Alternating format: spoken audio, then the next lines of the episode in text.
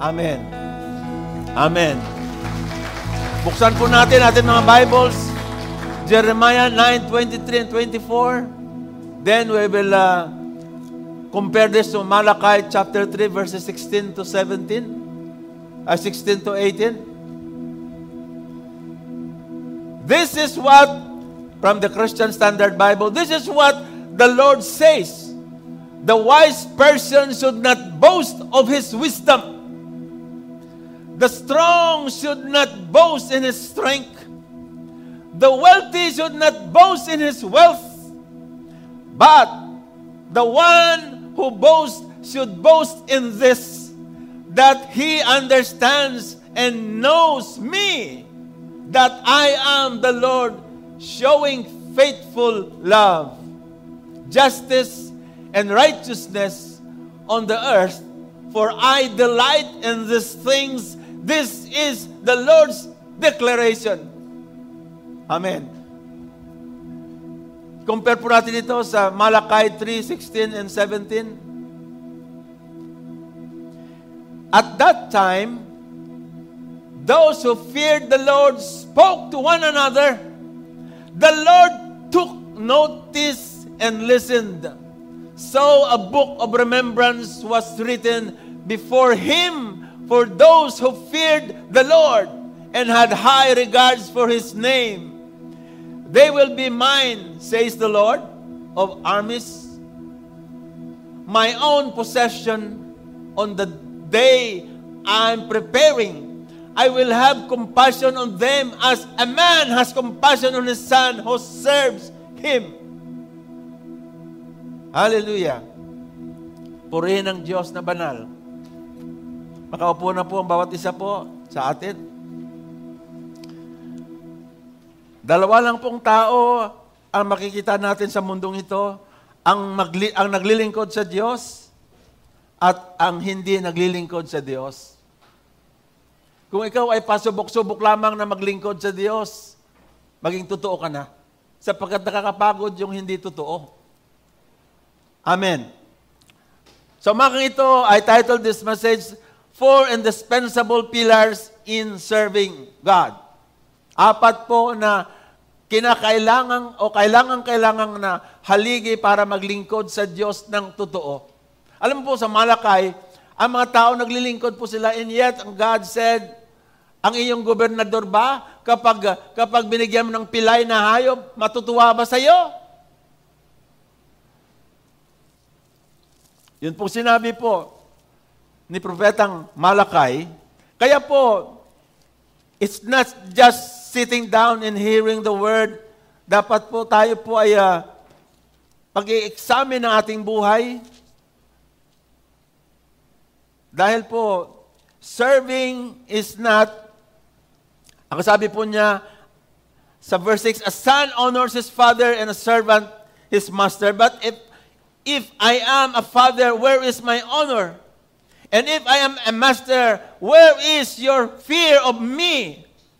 And says the Lord host to you priests who despise my name, yet you ask, How have we despised your name? By presenting defiled food on my altar. You ask how we defile your.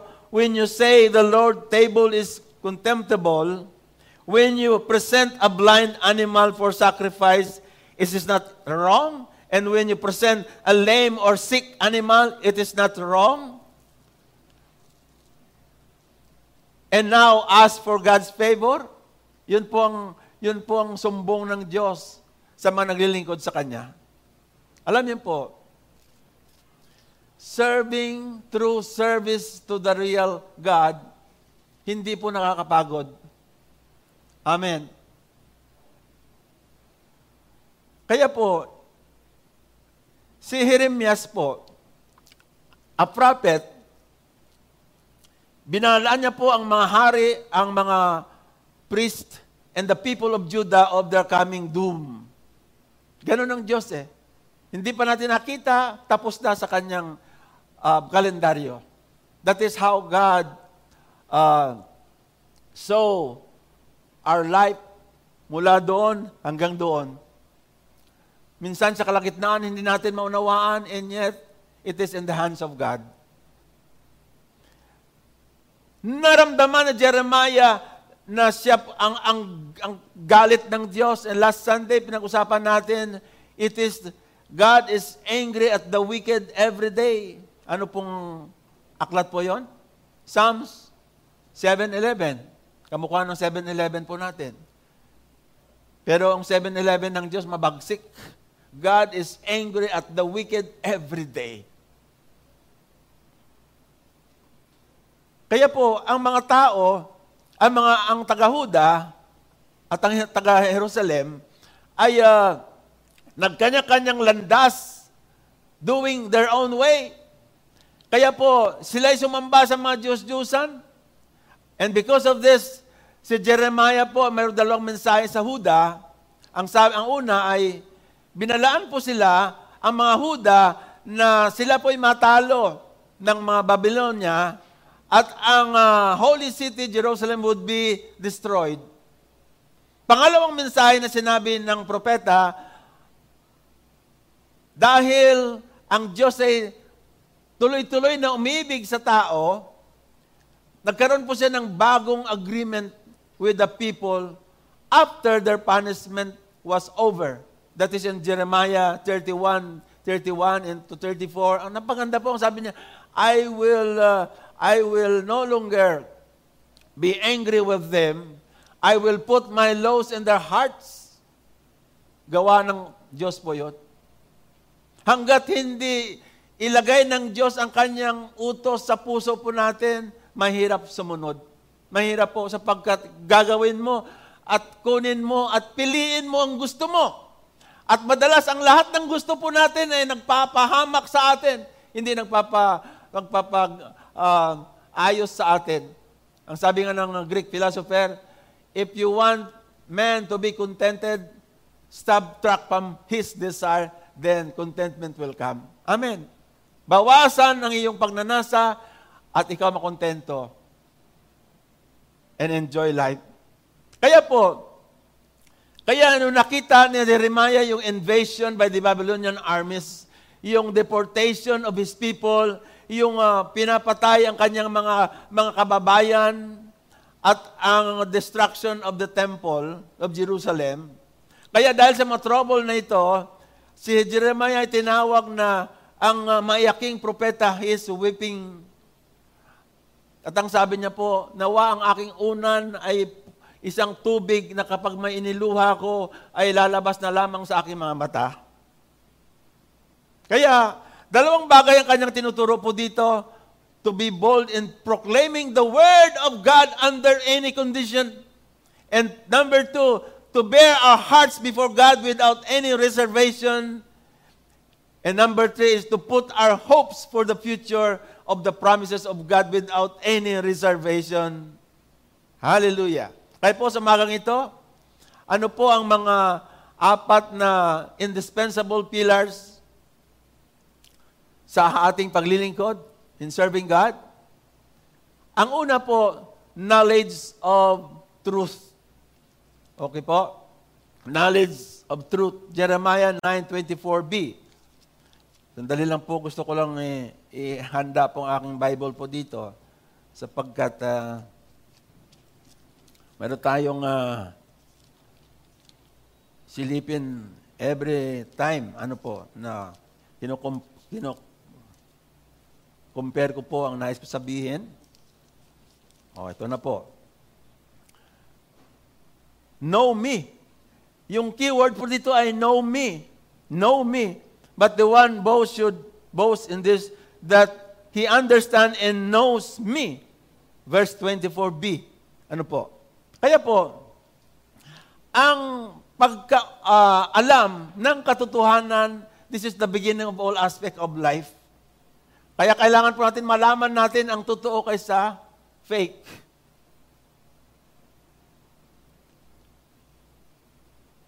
Alam niyo po, ang mga bagay na totoo, Bagamat sila po ay hindi nakikita, sila po ay totoo. Kagaya ng langit. Sino ba nakita ng langit? Sa panaginip, nakita mo siguro ng langit. Pero hindi pa yan ang totoong langit na sinabi ng Diyos.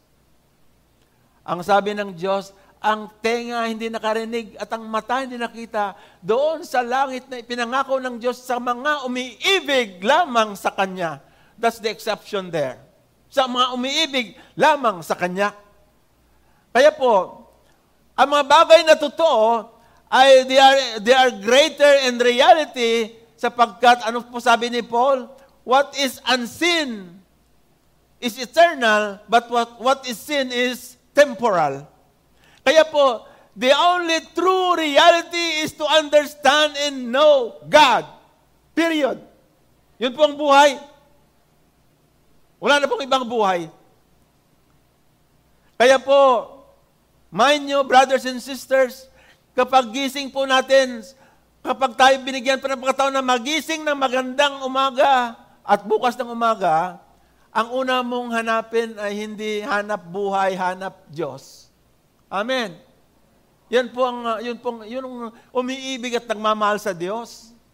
Yes, importante ang hanap buhay, pero kapag hindi ka bigyan ng Diyos ng hanap buhay, sayang ang buhay mo. Ikaw ay magkaroon ng malungkot na buhay.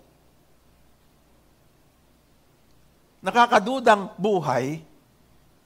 Nakaka, nakaka, ayun po yung, kung baga sa awit mayroong sintonadong tono, pero kapag sintonadong buhay mo, Mind nyo, you are the most miserable man on earth. Sintonadong buhay, ayaw sumunod sa kalooban ng Diyos. Napakasintonadong buhay po yun. Kaya po, ang sabi po, true success is measured by our knowledge of Him. Yun po ang sukatan ng Diyos. Ang sabi ni St. Augustine, to fall in love with God is the highest of all romances to seek Him, the highest adventure, to find Him, the greatest human achievement. Hallelujah! Ano po yon?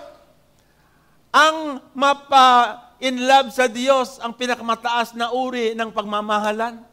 Ang matagpuan siya, ang pinaka mataas na uri pa ng pagsapalaran. At ang uh, makita po siya, ahanapin siya, ang, at ang makita siya, ang pinakmataas na maabot na tagumpay ng tao dito sa lupa. Hallelujah! Kaya po, ang, ang standard ng mundo ay ganito na ang, ang success ay kanilang sinusukat sa tatlong criteria. Ang una, wisdom. The successful commun- communicate insight that influence others. Nakakalungkot lamang po, the world is ruled by a dead man. The demokrata inimbento ni, ni, ni Plato, sinakyan ni Socrates, at uh, inayos ni Aristotle. Kala hanggang ngayon po, ang demokrasya po ay, ano po, may, may problema po. Kasi po, uh, majority rules. Kapag, kapag sa botohan, pag sino marami, yun ang tama. Pero ang Diyos po, kahit nag-iisa lang po siya, majority na po siya. Wisdom, the successful communicate insights that influence others. Power, gain strategic advantage over others. Wealth, accumulate and control resources. Yet God asserts these three attainments hold no weight, walang timbang wala pong bigat ito sapagkat ang tunay na tagumpay is measured by our knowledge of Him. Hallelujah! Kaya nga sabi po ni, ni Dr. Miles Monroe, ah, ganito na, nagustuhan ko pong sinasabi niya, success is the completion and the fulfillment of the original intent of purpose for your existence. Bakit po sinabi sa, sa, sa Matthew 6 na sabi niya, in-address sa tao, don't worry. Look at the birds of the air. Hindi sila, wala silang trabaho, pero kumakain sila. Kasi po ang tao, warrior po ang tao. Kaya sinabi, huwag kayong, kayong maging worry ng worry kung ano kainin nyo, ano damit nyo, ano inumin nyo, ano meriendahin nyo. Alam niyo po, kapag tataka po, Wala akong nabalitaan ng ibon ay nag-isip na kinabukasan maging, mag siya maging isda. Mayroon ba nabalitaan? Because that is the, the original intent of purpose for uh, a birds to fly. Okay? That is the original intent of the purpose of God and that is their work. Yan pong trabaho nila. Kaya rin ang isda, ang trabaho ng isda ay lumangoy para magbig, mabigay kalulatian sa Diyos. Ah, kung kapag nag-move yung angel fish, no? sino hindi nakakalam ng angel fish? Ha? Yung movement po niya, gustong gusto ko po, habang tinapag sa aquarium lang po yun, ha? Ang ganda po ng movement. That's, yung kanyang paglangoy na yon, nag-glorify ang Diyos. Kaya ang buhay mo, kapatid, kung hindi ka babalik sa original intention of God's purpose for your life, ikaw nang pinakamalungkot. You are a malfunctioning man. Para ka bang 220 yung voltahe na, na hawak mo tapos sinaksak ka sa 110? Sisira yan. O kaya 110, saksak sa 220, masisira ka. Kaya po yung tinatawag na understand and know, ay ito po tumutukoy po sa, sa proseso na of seeing. Mayroon nakakita. Kaya anong sabi sa Psalms? Oh, taste and see that the Lord is good. Hallelujah! Hanggat hindi mo natikman kung gaano kabuti ang Diyos sa iyo. Kapatid, kung gusto mo, gusto mo. Kung ayaw mo, ayaw mo. Mamaya po, pag-usapan natin ganyan.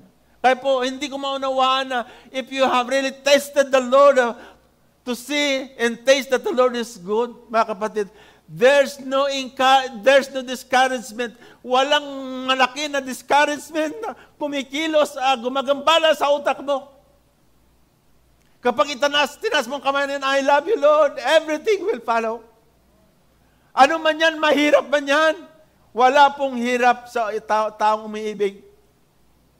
Hindi sumusuko ang taong umiibig ng tama sa Diyos. Walang pagsusuko.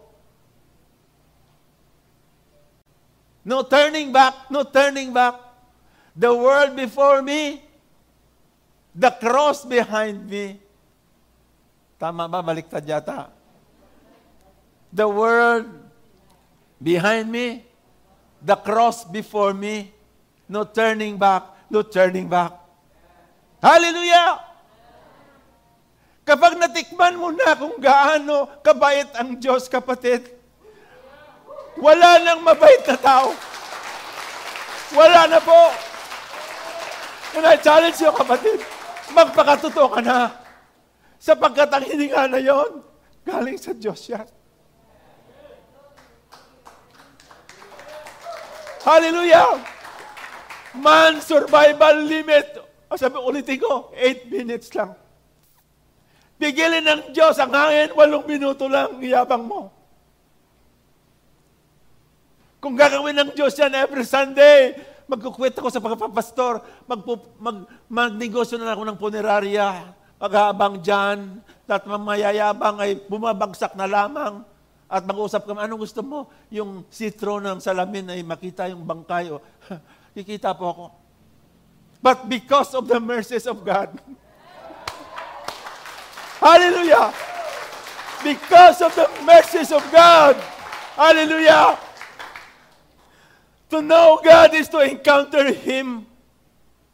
Kasi po, tinatanim ng Diyos sa ating mga utak ang kanyang kabutihan. Kapag may naisip kang maganda at ito po ay sang-ayon sa banal na kasulatan, yan po ay galing sa Diyos, hindi galing sa iyo. Huwag ka nang sab- wag kang sabi, ang galing ko talaga, graduate ako ng UP, nag-Harvard pa pa ako. No, man. Ano sabi? The wise must not boast in his wisdom, The mighty must not boast in his might. The rich must not boast in his riches. But the one who boasts should boast in this, that he understands and knows me, that I am the Lord. Hallelujah! Knowing. Kanina, knowing, uh, seeing, then knowing. Eh, cultivated in a communion with Him as His character. Nung nilamon ka ng kanyang character, God is so holy. God is so just. Mabait ang Diyos. Yung kabaitan ng Diyos nalipat sa iyo, kapatid. Alam niyo po, ang tunay na pag-ibig, walang emotion.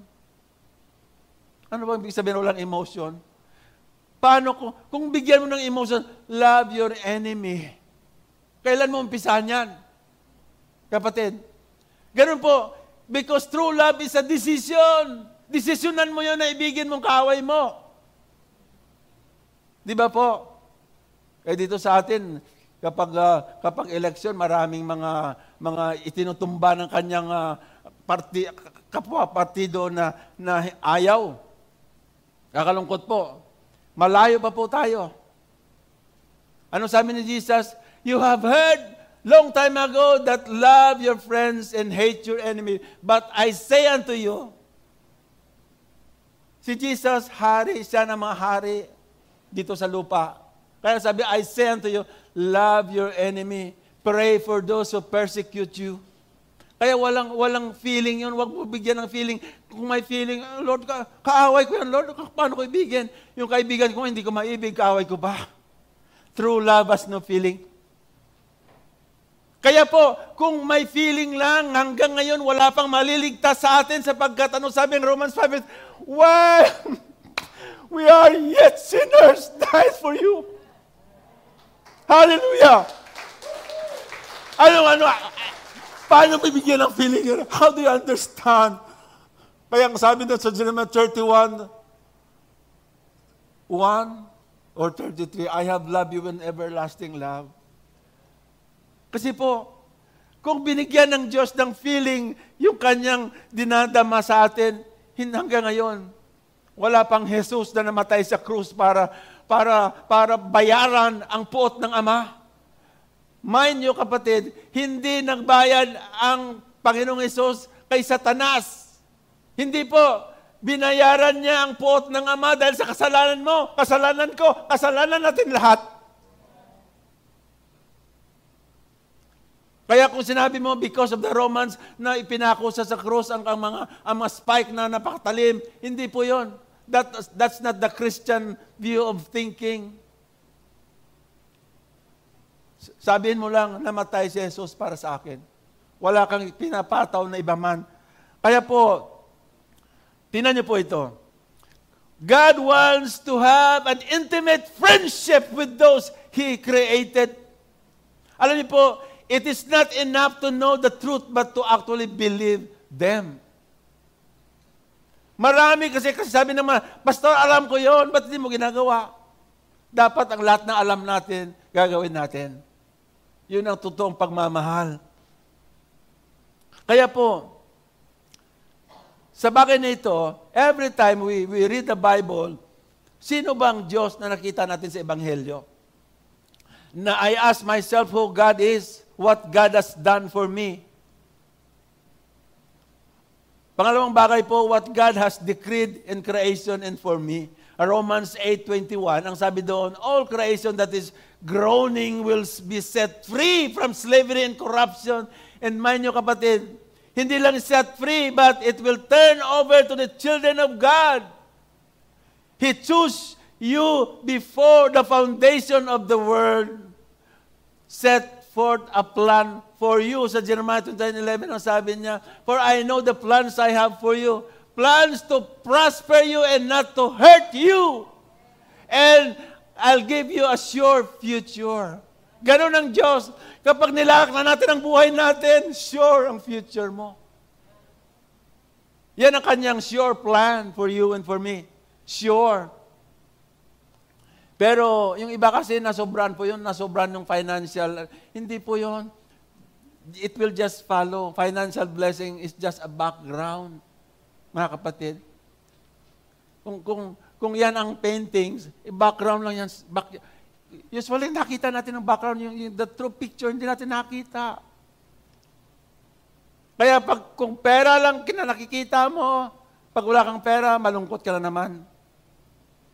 Sabi ng millionaire John D. Rockefeller, ang sabi niya, the The loneliest man I know is a man who has no boast but for his money. Yan daw pinakamalungkot na tao. That is the word of a millionaire. What he has done? Hindi magsinungaling ang Diyos. You're justified legally, declared righteous before Him. In 2 Corinthians 5.21, that Jesus who committed no sin becomes sin for us just to appease to satisfy the wrath of His Father.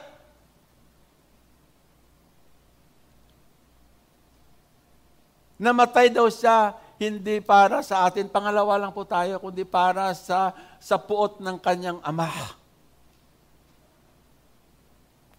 Kaya po, mga kapatid, ang sabi ni Martin Lloyd Jones, kapag nagkita kayo, wala na siyang binibila, kundi ang sabi niya, I am a great sinner and Christ is the great Savior. Wala tayong pagbalaki, ano man ang aking natapos, ano man ating naabot, ano man gano'ng karaming bank account po natin, nawang sabihin natin, bakit ang hiwawalay? Sabihin mo, Brad, nung ako hindi pa niligtas ng Panginoong Yesus, I am a great sinner and Christ is a great Savior. Hallelujah. Yun lang natin kinukumpisal. Ang problema ngayon, many Christians are, uh, you know, kiniklaim nila yung kanilang karapatan. Pero yung mga Kristiyano nung panahon ng, ni Paul ay talagang binibida nila ang pagpapatawad ng Panginoon sa buhay po nila. Hallelujah. Kaya po ang sabi ng Romans 5.1, Therefore, since we have been declared righteous by faith, we have peace with God through our Lord Jesus Christ. Ang tindi ng kapayapaan ito, God's peace. Kasi po, kapag ang ating buhay hindi natin ilagay sa kamay ng Diyos, ang tingin sa'yo ng Diyos, kaaway ka niya. Kaya gusto ng Panginoon na maging kaibigan natin siya. Kaya po, there's peace. God's peace, eternal peace. Eternal peace. Cemetery yun dyan, di ba? Mga kapatid, sabi ng Bible, pangsamantala lang yon, walang eternal sa, sa mundo. Kasi ang sabi sa, sa John 5, at pakinggan nyo ito, darating ang araw ng lahat na mapatay ay makarinig ng tinig ng Diyos at bubuhay, at sila'y mabubuhay. At ang gumawa ng, ng, ng, uh, ng masama ay sa buhay na walang hanggan, at gumawa ng mabuti ay sa kanyang langit. Kaya po, imagine, God's peace is eternal peace, immutable peace. Pag sinabi immutable, hindi nagbabago, hindi permanente po 'yon. Covenantal peace. Hallelujah. Nawa po meron tayong tinatawag na high view of God's love. Kaya ang ganda po sa 1 John chapter 3 verse 1, look how God, how great a love the Father has given us that we should be called God's children.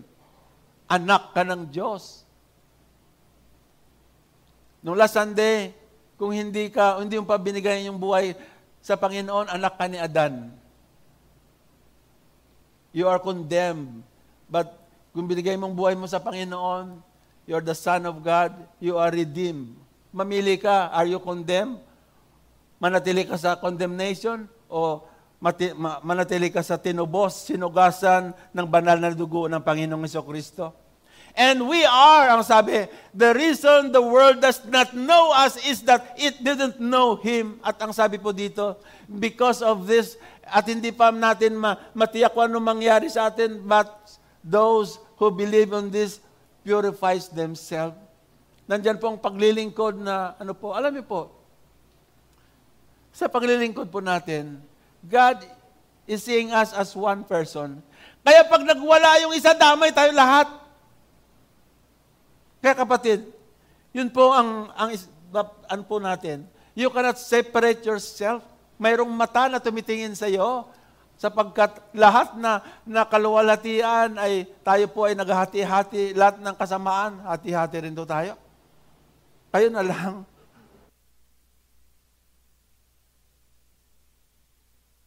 Sabi ni Paul sa Philippians chapter 1, sabi niya, whether by life or by death, I will make His name great. Sa buhay man at sa kamatayan, panatilihin ko ang kanyang, ang kanyang pangalan ay hindi madungisan.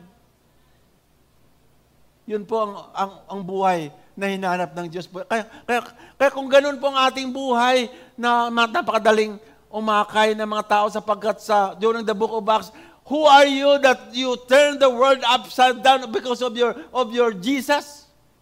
Wala na silang binanggit na iba because of your Jesus. Kaya kung wala ka, kung, kung wala, kung wala kang Jesus, hin, hindi ka iba sa mga tao sa mundo na walang Jesus. Kasi ang may Jesus, ang sabi, it is the love of Christ that constrains me to do this. Hindi sa akin mayroong tumutulak sa akin, mayroong umam- nagpapaandar sa akin, mayroong pumipilit sa akin. This the love of Christ that compels me to do this. Sabi ko naman sa inyo, mga kapatid, ang unang desire ko ay mag- magpiloto. Gusto ko hawakan ng F-16.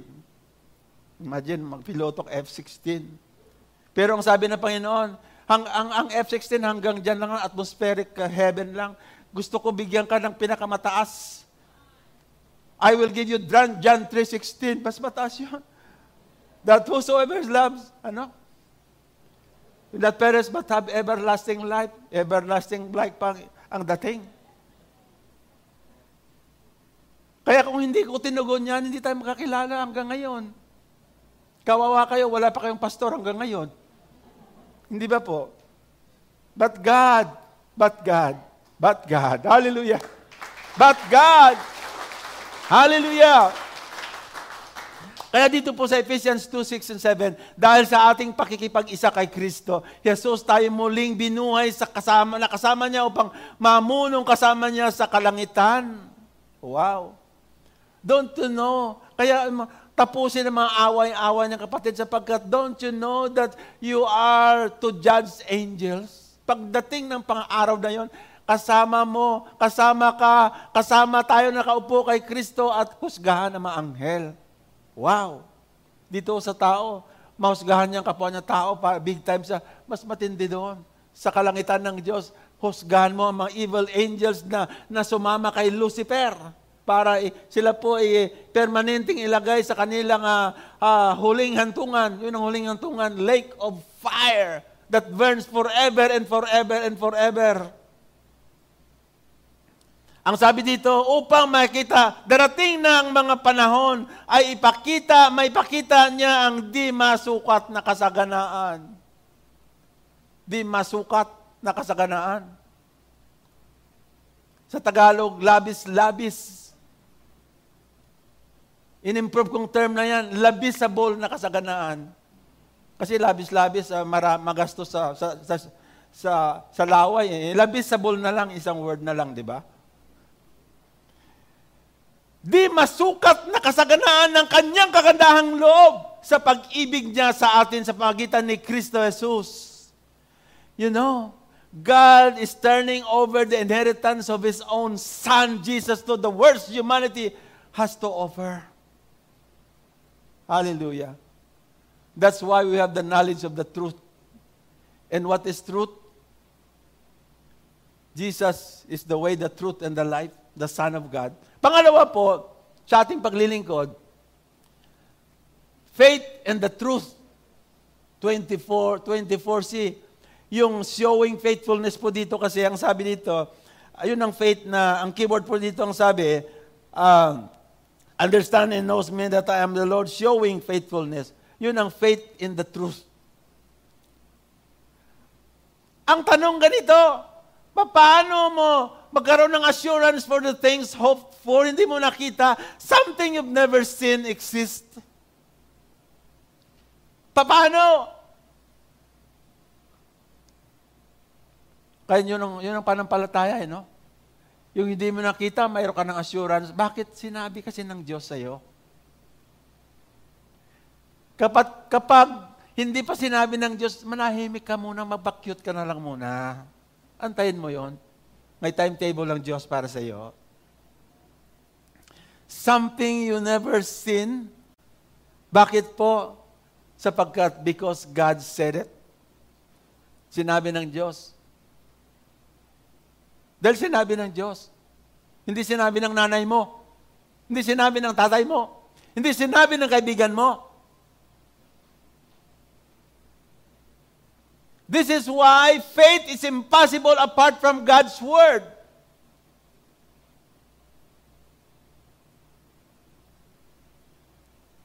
Eh si Abraham nga eh, sinabi, subukan mo bilangin ang mga bituin na yan kung mabilang mo. Yung ilustrasyon niya, every, every, every night, tiningin sa taas. Yun ang ilustrasyon ng Diyos sa kanya. Ganon karami mga anak mo, Abraham. Eh paano ito, Lord? Baog si Sarah. Matuwa na ako, Lord. Alin na pwede? Tumawa pa siya. Kasi wala pa naman tayo na nabalitaan na ano eh, na, na tam, imagine 99 years old na ano, nalamnan at uh, at nagkaroon nagka-baby sila. Eh sinabi kasi ng Diyos eh. Kapag sinabi ng Diyos is the master of all impossibilities, you have to believe. Hallelujah! Di ba po? Simple lang po eh. Kapag, kapag pumunta ka sa ano po, anong, anong masarap na restaurant ngayon? Ha?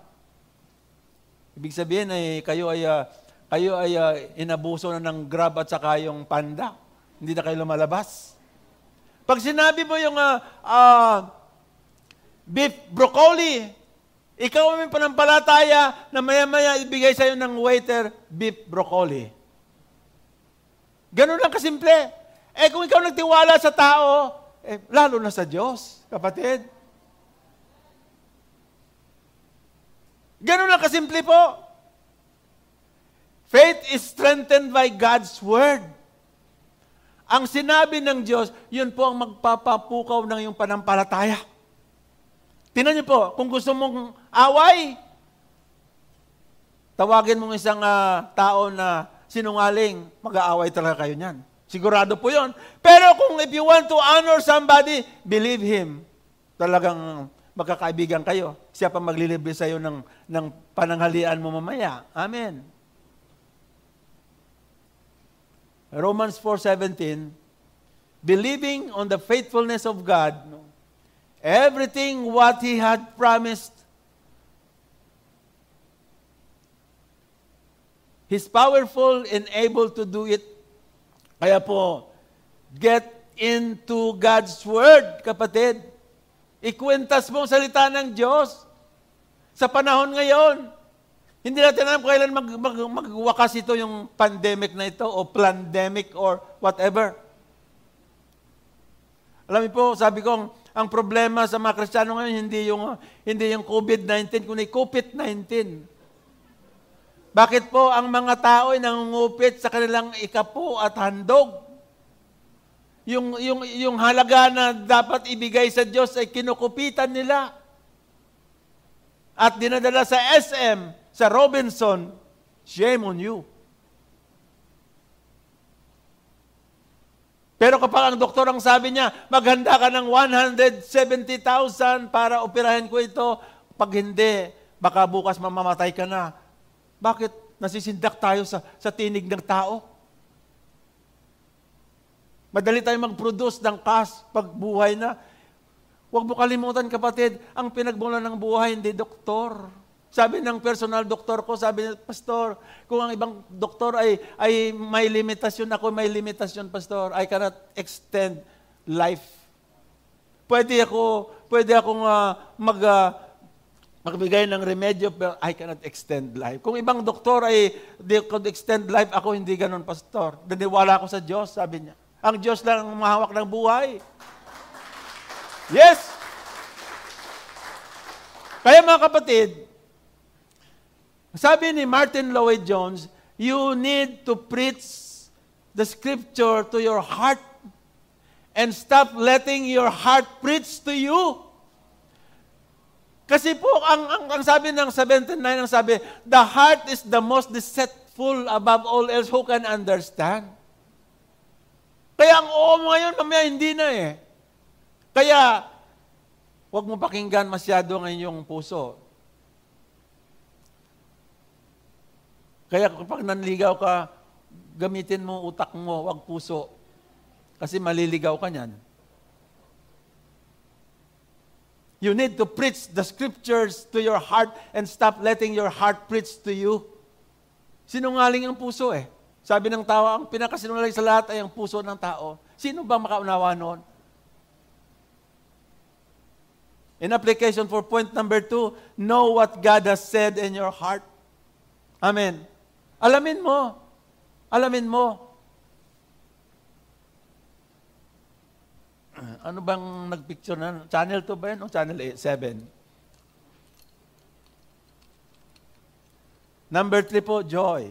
Isa na lang, isa pa. Maaga pa, 11.33 pa lang po.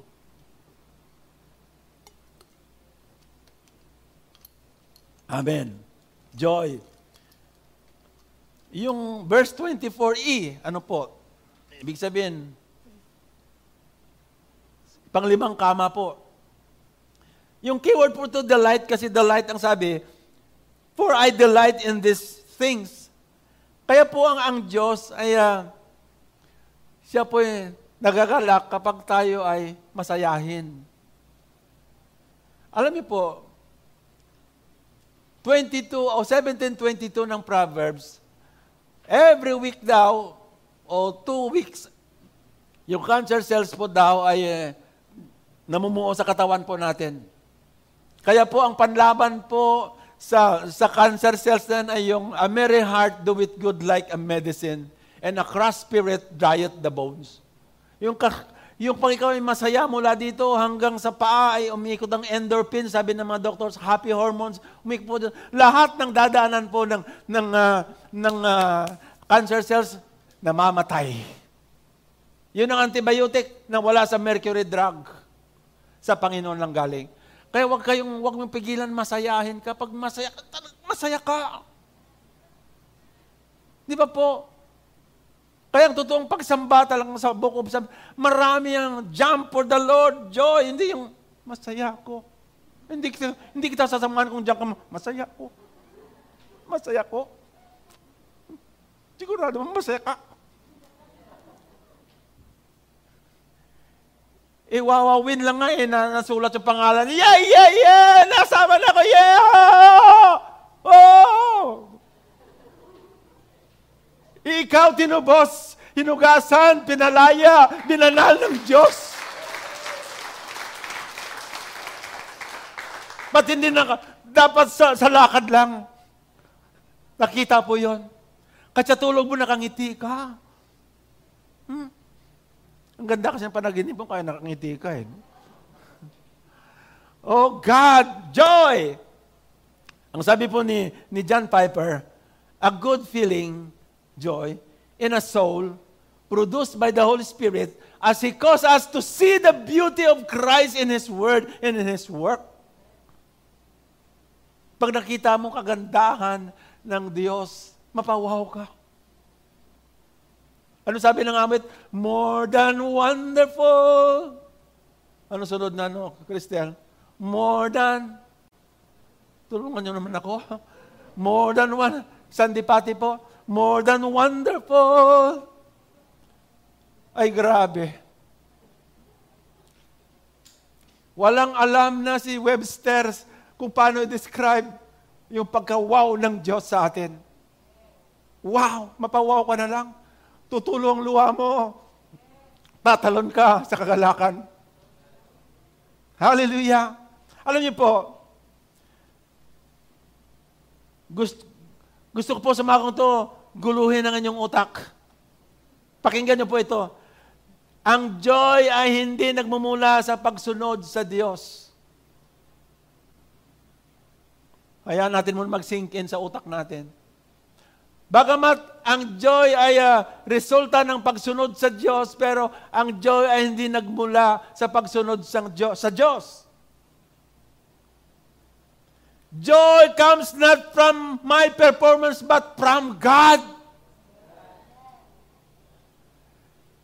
Alam niyo po, kahit hindi na ako pagalingin ng Diyos, sa aking karamdaman o sa karamdaman mo, you have to rejoice. Bakit po? Siya umahawak ng buhay mo eh. Eh kung mamatay ka, kasama ka sa piling niya, sa langit niya, anong, anong masama roon? Kaysa bukas punta ka ng Japan, Martes punta ka ng, ng uh, uh, uh, Netherlands, Miyerkules punta ka sa ganito. O kumusta naman pag binawian ka ng buhay ron sa Netherlands?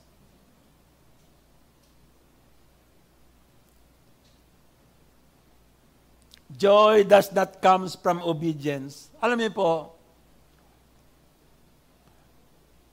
all that joy is of God is perfect and that joy is what energizes obedience. Ang joy yun pong tumutulak na ikaw ay sumunod ng maingat. Kasi po sa Bible, hindi lang pagsunod maingat na pagsunod at magalaking pagsunod. Obey me carefully and joyfully. Hindi na mamaktol. Di ba mga anak? Anak, kumaka ng tubig. Mamak, ako na naman. Eh, kasi nag-iisa ka lang eh. Kasalanan din ng nanay mo yon. Kaya ako sabi ko, sana sweetheart, yung anak natin sa dosena, no? Hindi ko kaya. Sabi niya. Eh, bakit? Kapag isa lang anak mo, pag wala kang ulam, tapos pagdating mo wala sang ulam, ano ka, ano ka ngayon? Kaya kung apat anak mo, baka sa pangalawang anak mo, kung ulam, punta mo, mas makasap ang ulam. O di, solve. Na? Solve. Alam niyo po, all that is God is all that God has, all that God has done, all that God will do is apprehended by you, it's believed by you. When your joy is based on circumstances o sa, sa performance, para kang para kang sinisiklot-siklot na alon up and down, up and down. Yung yung yung yung source mo hindi hindi stable. Ano po? Joy is not even a result of obedience. Bagamat may obedience sa pagsunod sa Panginoon, subalit, joy is the result of what God has done for you. Ikaw na bina, pinaglaruan ni Satanas, kinuha ng Diyos, tinubos, at binanal. Sapat na po yon.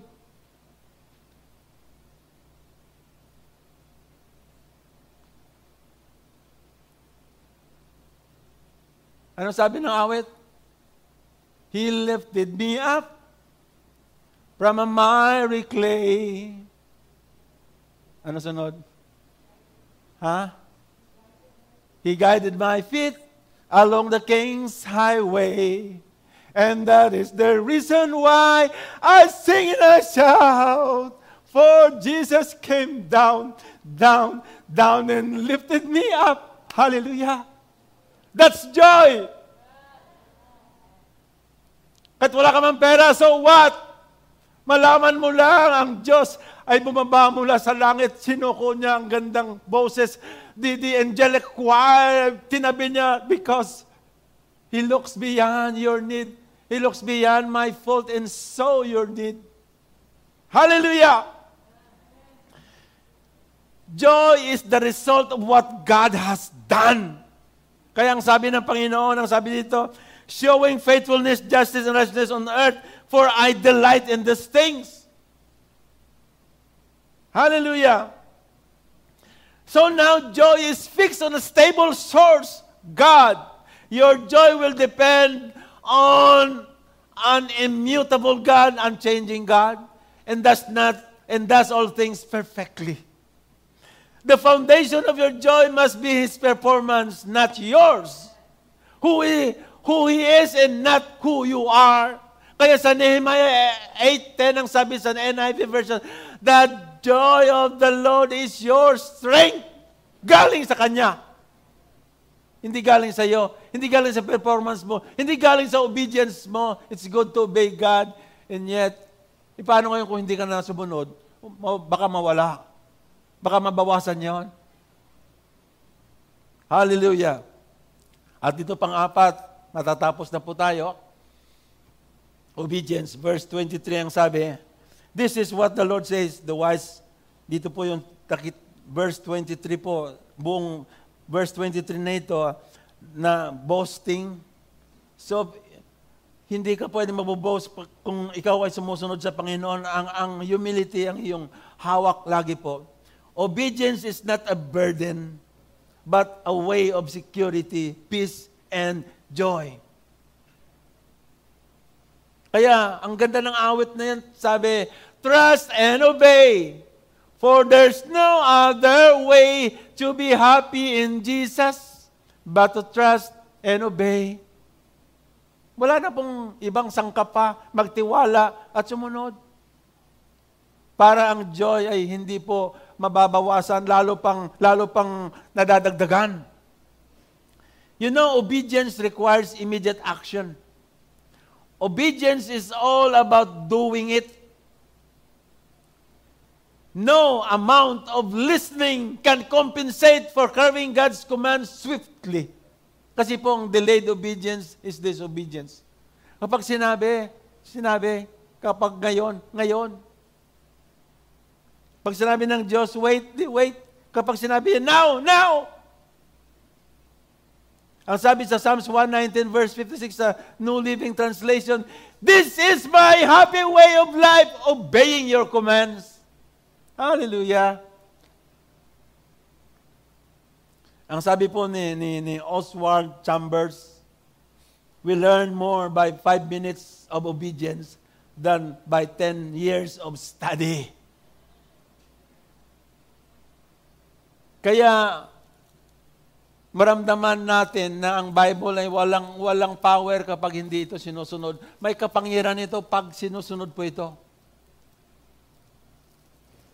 Ano sabi ni Paul sa first, sa first, first Corinthians 2, 4, and 5? And my words and my preaching is not with enticing words of man's wisdom, but with the demonstration of spirit of power that your faith should not stand on the wisdom of man, but on the power of God.